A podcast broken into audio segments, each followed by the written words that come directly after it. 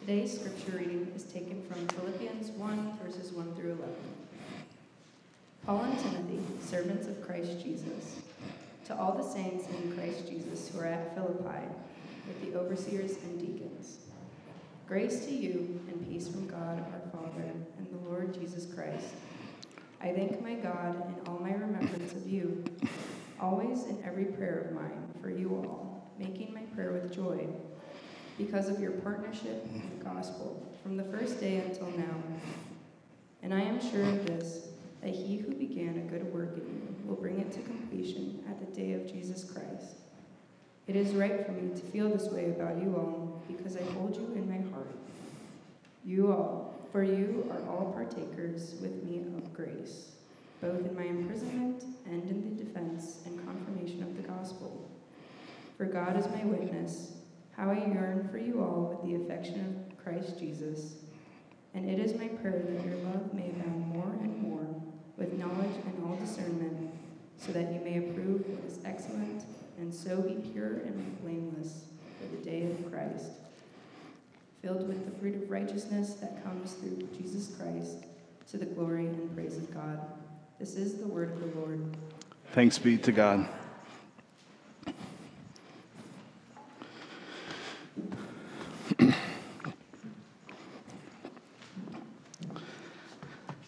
So good to be with you. I am slowly trying to stay awake here because I had scratch biscuits and gravy for breakfast made by my kids this morning, which is wonderful and amazing. Thank you guys. But I do kind of want to be taking a nap right now. so, not great when I'm trying to start a new series with energy. Um, Philippians, the book of Philippians. That's what we're starting out today. We've been in the Psalms, but now we're turning into the New Testament to this wonderful book written by the Apostle Paul. If you have any familiarity with the book of Philippians uh, or with the Bible at all, you probably know some verses from Philippians. That may not be everybody. You may not grew up, have grown up in the church, but if you have some familiarity with the Bible, you've probably heard, Rejoice in the Lord always. And again, I say, Rejoice. Maybe you've heard, To live is Christ, and to die is what? Gain. And of course, we have to include I can do all things through him who strengthens me. Prayed before every sporting event in America ever participated in. Somehow, though, with both teams praying the prayer, still one of them wins. So um, maybe that's not about football. I don't know. We'll get there, we'll talk about it. But it's a very familiar book. It's my point. It's, it's a common uh, book, and yet it is so beautiful. This. Uh, Philippi was a, this place in Macedonia that was a Roman colony. And Paul and Silas were there. Paul, uh, on one of his missionary journeys, traveled through Philippi. You can read the whole story in Acts chapter 16. Some amazing things happened uh, to Paul and Silas at Philippi. They uh, met Lydia, who was this amazing lady who sold purple dye, and she became a Christian.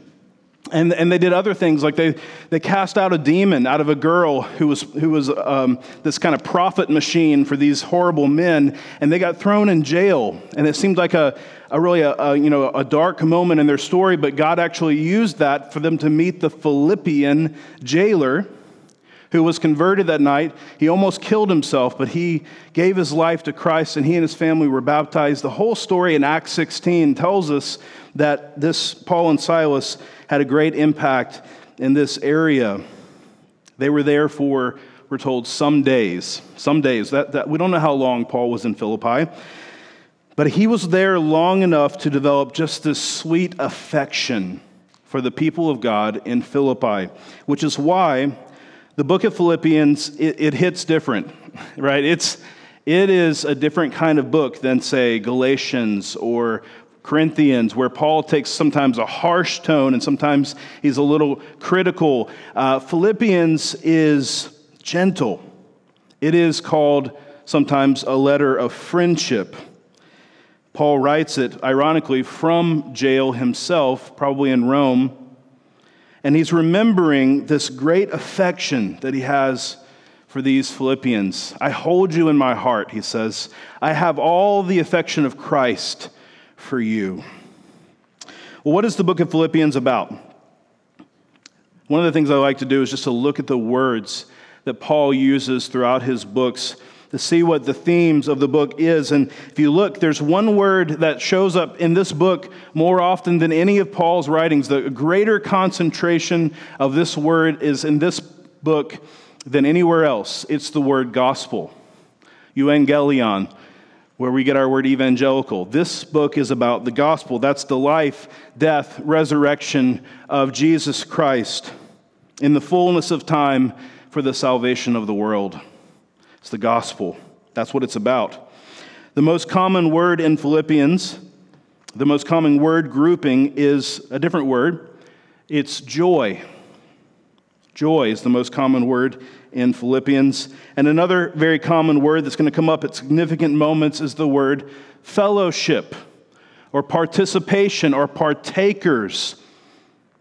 And so this is the theme of Philippians. It's kind of all contained in verse 4 and 5 of, the, of what we just read. Verse 4 says, Always in every prayer of mine for you, making my prayer with joy because of your partnership in the gospel from the first day until now. That's what Philippians is about. It's about growing in joy together over the gospel. It sounds a lot like uh, the vision for this church. Actually, if you go on our website, you'll see the vision uh, that we cast for this church is that we're enjoying life together in the goodness of God. That's what Taco Night's about next week, by the way. It's enjoying good things together in God's good kingdom in his goodness. And so it's very appropriate that we look at this book that's themed so appropriately for our mission here. It's my hope that we grow in joy together over the good news of Jesus. One of the things that we find when you're on this journey of joy together is wanting to know that we are changed people. And that's actually where Paul begins this book. He gives them the confidence, the joy can be complete because God is at work in them. And sometimes we don't feel that way. And that's why I want us to, to look at this theme this morning as we open up this book and start looking at it together. This idea of God is at work within me. There is progress. There is uh, movement in, in my Christian journey. It just is. Whether I feel like it or not, it is true that God is at work within me. And I wonder if you've had this feeling Am I really changing at all? Am I growing? Is, is Christianity working? Is it, is it doing anything? Because when I'm honest, I think about six months ago, I was kind of the same person. And when I'm really honest, I think about six years ago, I was kind of the same person. And I feel like uh, maybe some things have changed. Maybe, you know, maybe life has changed me a little bit, but I just thought that I would be further along than I am right now. It's very hard, even if we can sense a little bit of that progress, to get the kind of confidence that Paul has in verse 6, where he says this, and I am sure of this that he who began a good work in you will bring it to completion at the day of Jesus Christ. I am so confident that God is working in you so much so that you're going to be completed. That's how you're, you're on this progression. That's a hard feeling for us to capture sometimes, but that is, in fact, what we are invited to see. You know, I, I grew up in Mississippi, uh, mentioned that a number of times before. And if you're from the southeast region of this country, then you are very familiar with a very particular plant called kudzu. Uh, I'm getting some head nods from some southeasterners. Uh, it, does anybody not know what kudzu is? Yeah, lots of people don't know what it is. That's what I thought. Uh, this is Japanese plant, okay, Japanese, and was introduced in the American South in the late 1800s. Uh, I don't really know why they introduced it, but they brought this plant over, and it doesn't grow everywhere. It needs very specific conditions, but once the conditions are right, it never stops growing. It is one of the fastest growing plants. In fact, it's been called the plant that ate the South. Um, it is everywhere. And people where I grew up are obsessed with kudzu. Um, you know, it's in the store names. There's, there's kudzu brewing companies. There's uh, kudzu. My uncle's in a bluegrass band with a kudzu in, in the name of it. It's like people are obsessed with, with this plant. It has this remarkable ability to grow over time. It grows about a foot per day. And, um, you know, it started in the late 1800s, and now about seven, I looked it up this week, there's about 7.5 million acres are covered with this plant.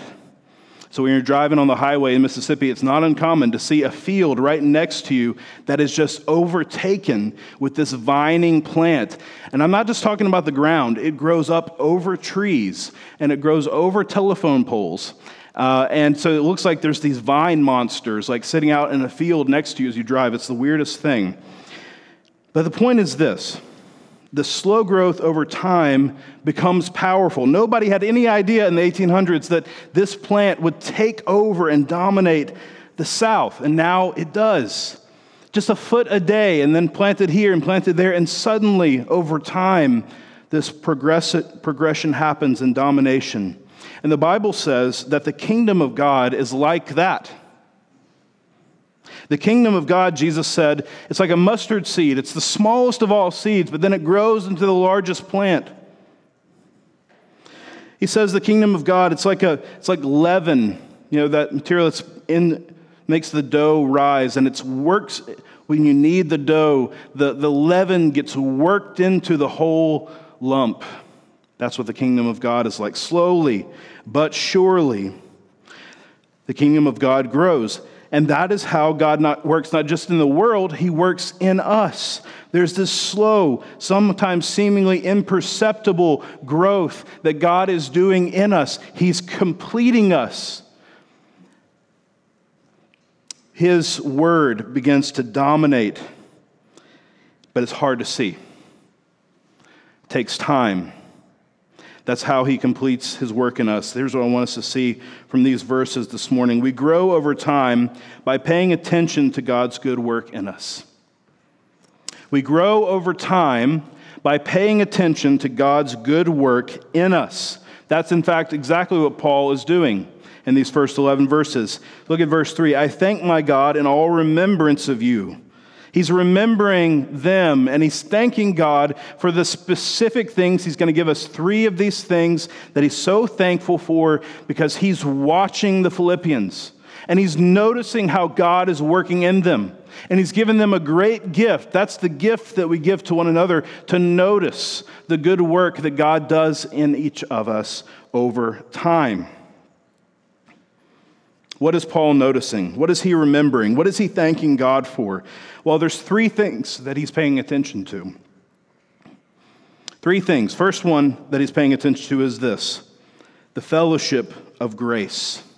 The fellowship of grace.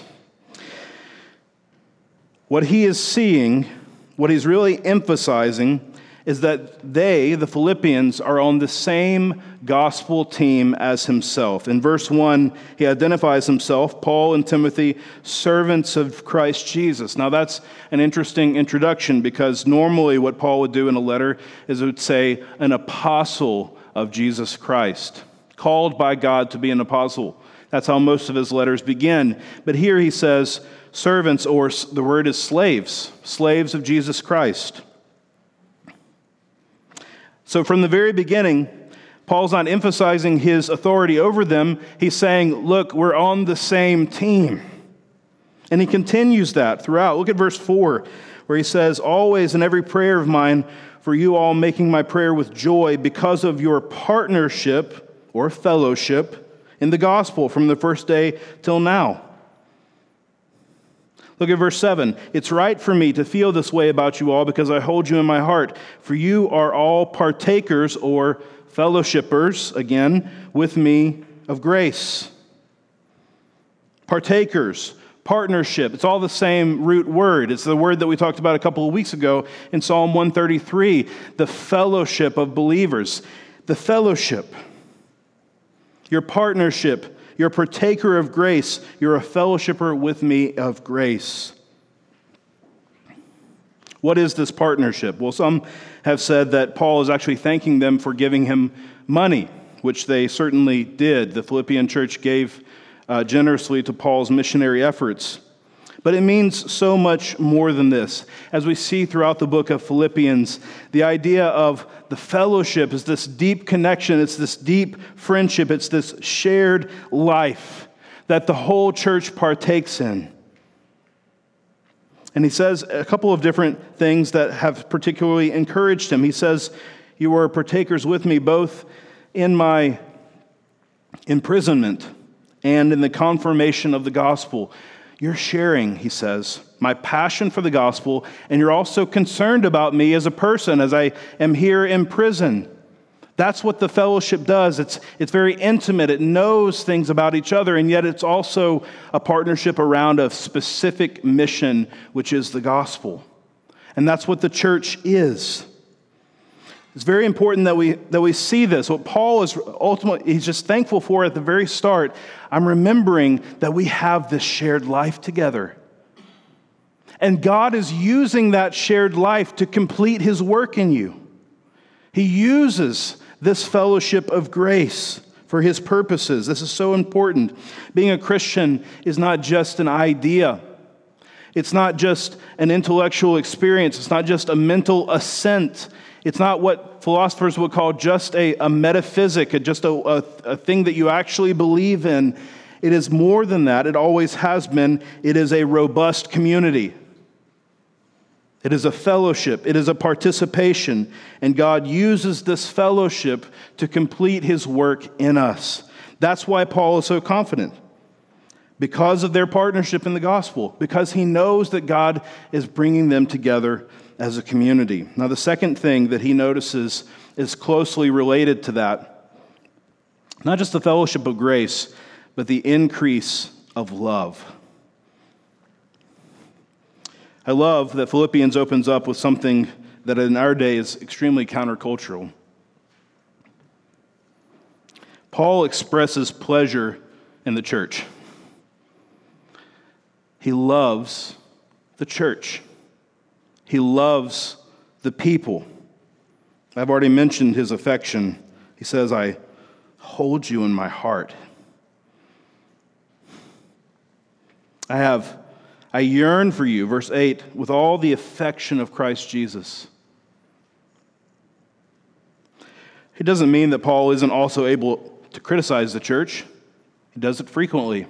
He challenges it, he gets frustrated with it, but he also loves it. He has an affection for them, he holds them in his heart. And his prayer, then, what he wants to see more and more for them in verse 9 is for that love to increase amongst themselves. Look at verse 9. And it is my prayer that your love may abound more and more with knowledge and all discernment. Paul says, the love that I have for you, I want you to increase for one another, abound more and more. In Scripture, love is always a barometer of growth. Love is always how we measure growth. It's easy to make this case from Scripture. 1 Corinthians 13, the love chapter, tells us you can have all kinds of godliness. You can have skills. You can serve others. You can move mountains. You can have great faith. If you don't have love, you have nothing. All it is is a noise, a clanging gong, a clashing cymbal, a noise that's heard and then it's gone. Your gifts, your skills, your insights, your impact over time, it's just a noise and then it's over. But love endures. It remains. Jesus in John 13 says, They will know that you're my disciples because you love one another. First John tells us you cannot love God and hate your brother. See, love is always this barometer of growth. You want to know how God is working in you, how He's completing you in the day of Jesus Christ. What you need to look at is your ability to love others, the scriptures say. And Paul adds some conditions of love, some ways that we can grow in love. He says, with knowledge and insight, or with knowledge and discernment, I think the ESV says. That tells us how we grow in love with all knowledge. When you love someone, you, you increase your knowledge of them. With your spouse, you grow in your understanding of them. You see what motivates them. You see where their gifts are. You see where their weaknesses are. And you are, it makes you tender, hopefully, towards them and their weaknesses. And it makes you love them for their strengths. And uh, there's this knowledge in love. Paul says, I want to see that abound more and more. All this knowledge, but also with discernment or with insight. And that word just means a moral improvement, like a, um, the love does things, it cares for things, it does the right thing. These improvements to character that you would continue to serve and do the right thing, in other words, for those who are around you.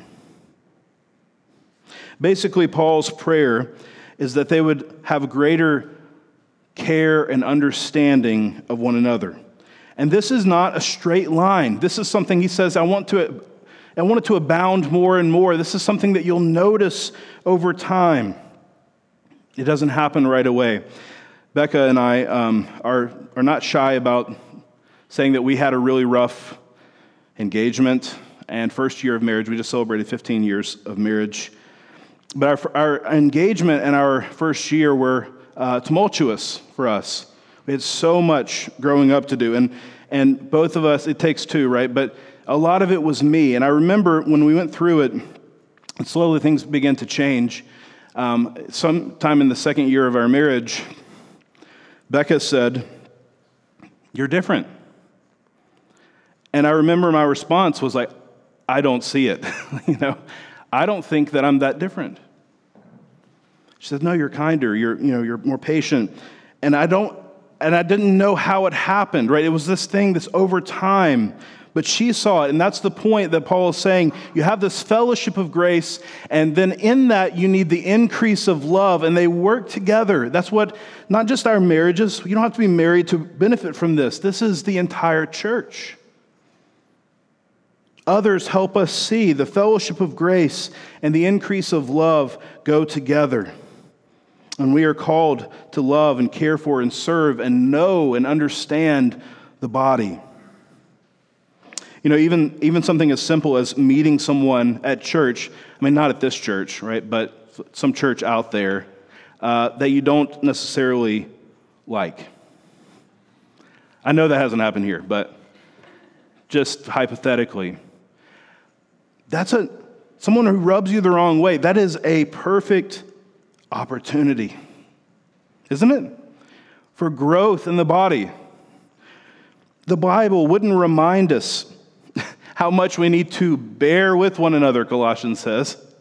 Bear with one another. You know, continue to love one another. May your love abound more and more. Paul wouldn't say that if that was like an easy reality to accomplish. Why do we need to bear with one another? Because it's hard to bear with one another, to push through that to, to the other side and to see, you know what? I hold you in my heart. I have all the affection of Christ for you. That is possible, by the way. It is possible to be with others who rub you the wrong way and then to, to find the, the fellowship of grace and the increase of love to take root in your life and for you to look at someone who you used to consider an enemy or just someone who is outside of, of your circle and to see them with love. It takes time. It's like that slow growing plant, it takes root. The more that we are together and the more that we ask for an increase of love. So we're paying attention to how much we engage with the fellowship of grace. We're paying attention to the increase of love in our own hearts. The third thing is the cultivation of righteousness. Paul's prayer at the end here is two things. He says, so that and so that. So that, um, he prays that you would increase in love, but he also prays in verse 10 that, here's the second thing, you may approve what is excellent, and so be pure and blameless for the day of Christ filled with the fruit of righteousness that comes through Jesus Christ to the glory and praise of God. I want you to be able to approve what is excellent, be pure and blameless, and then you get the fruit of righteousness. And that's what we all are longing for when we say, Is God doing anything in me? Say, where's the fruit? Where's the, where's the righteousness? I know I'm supposed to be holy. I know I'm supposed to be set apart. How do we get that fruit? Well, Paul says here it's in two ways it's through examination and it's through imputation. Let me explain. It's through examination. The first two words that he uses here are really about examination. He says, I want you to be pure. So be pure and blameless for the day of Christ. The word pure, it's a compound word. It's two words, so that's just two words stuck together. It says sun judgment. That's, that's where the two roots of the words come from, like the sun in the sky and judgment. How is that purity? Well, the idea is you're holding something up to the light. You're judging it, right? You're, you're discerning something and you're looking at it in the sun, in the light of the day.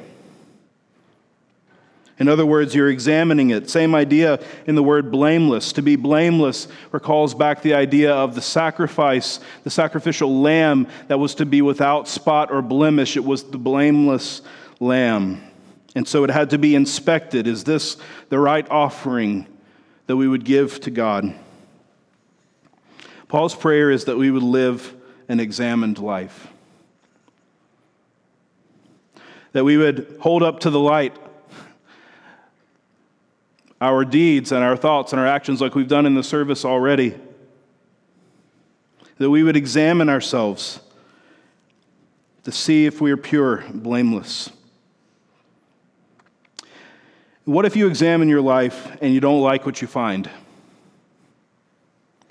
You hold up yourself to the light and it's impure, it's not spotless. In fact, you find more than one spot.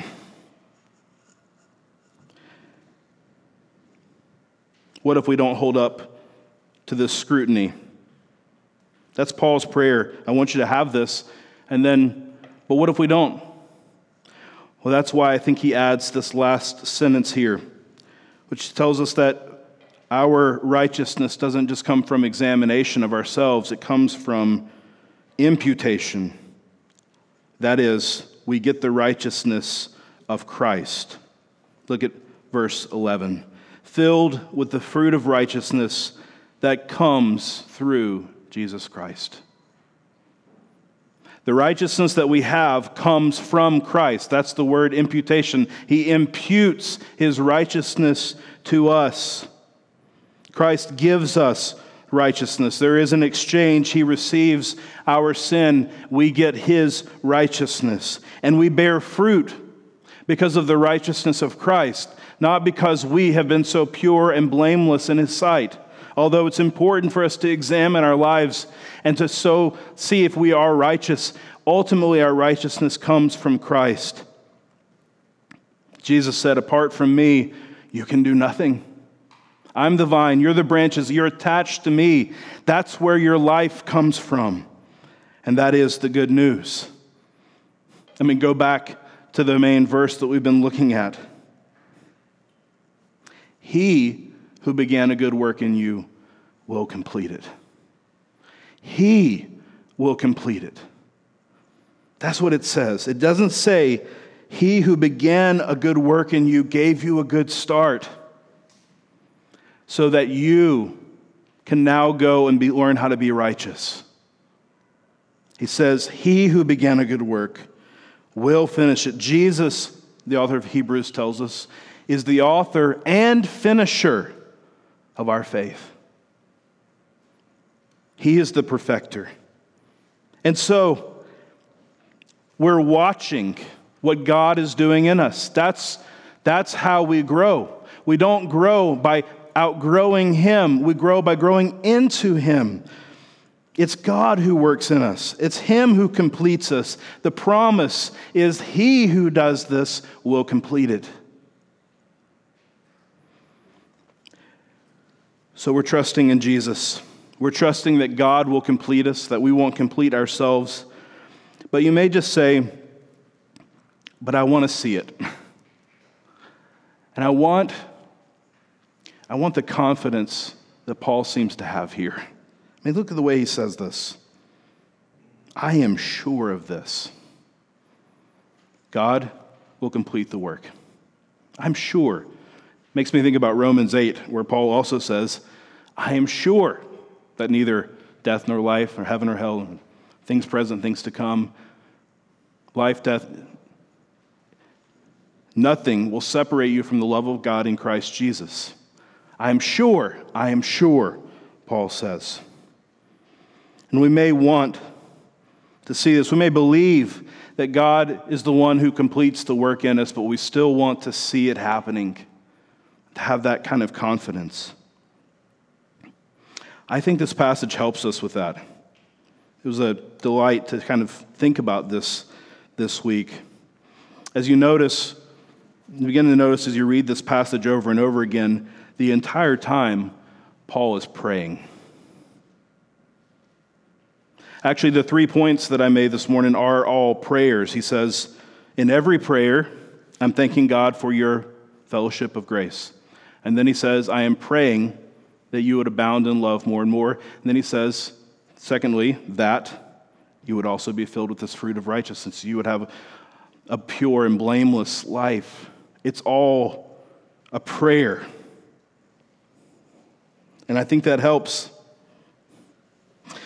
His confidence came from being with God in prayer. It's in prayer that you notice your growth. It's in prayer where you see God at work within you. That's where Paul got his confidence. It's in prayer where you say things like, God, that person is really irritating me, and I don't know why I'm so put off by them. Can you help me show them love? It's in prayer that you say things like, Last year at this time, what that person said to me, I would have been anxious. I would have been put off by that. I would have um, gone into a spiral, but for some reason I'm not. And, and I see that I would have last year, but I'm not now. That's growth. It's where you notice things like that. You see the places where God's been growing you. Uh, you see your heart of love for others as you pray for those, even pray for your enemies, right? That's, that something happens there. It's actually in prayer that we notice what God is doing in our lives. And I think that's where Paul got his confidence. So, how do we do that? Well, I can't teach all of what prayer is this morning as we close. But I will say that the most important kind of prayer for my life in this regard has been the prayer of examination a prayer of examination. This is where, in prayer, there's lots of different ways you can do this, but you share your life with God. You review the day, at the end of the day or the beginning of the day for the previous day, it doesn't matter. And you say, This is what happened. This is how I felt.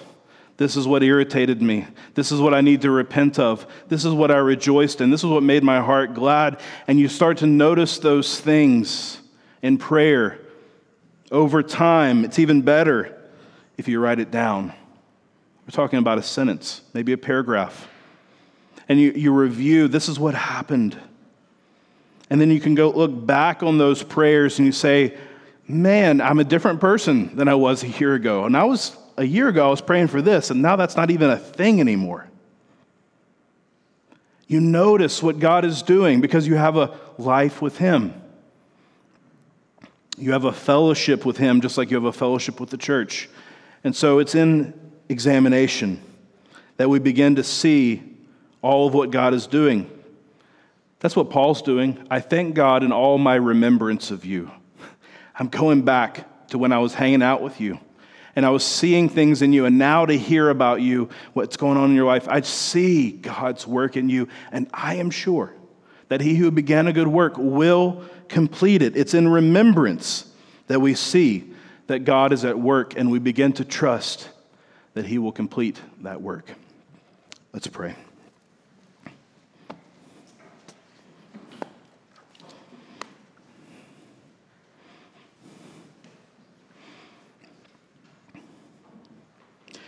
God, we thank you for your promise that you are completing the work. Just the relief of that, Father, this morning. I pray that we would feel the burden slip from our shoulders. It's not that you expect a certain timetable or certain actions in a certain sequence. It's a mess from our perspective, Lord, but you are at work and you will complete it the day of Christ. So our confidence is not in ourselves, it's in you. As we come to the table this morning, I pray that we would eat, drink, remember, and believe that it's you who are our righteousness. And yet we want what Paul had confidence that we are changing. So I pray, Father, that this week you would give us the ability to share our life with you, to, to see glimpses of what you are doing in and through us, to give us the ability to notice, to care, so that we can be encouraged by what you are already doing. We pray this in Jesus' name. Amen.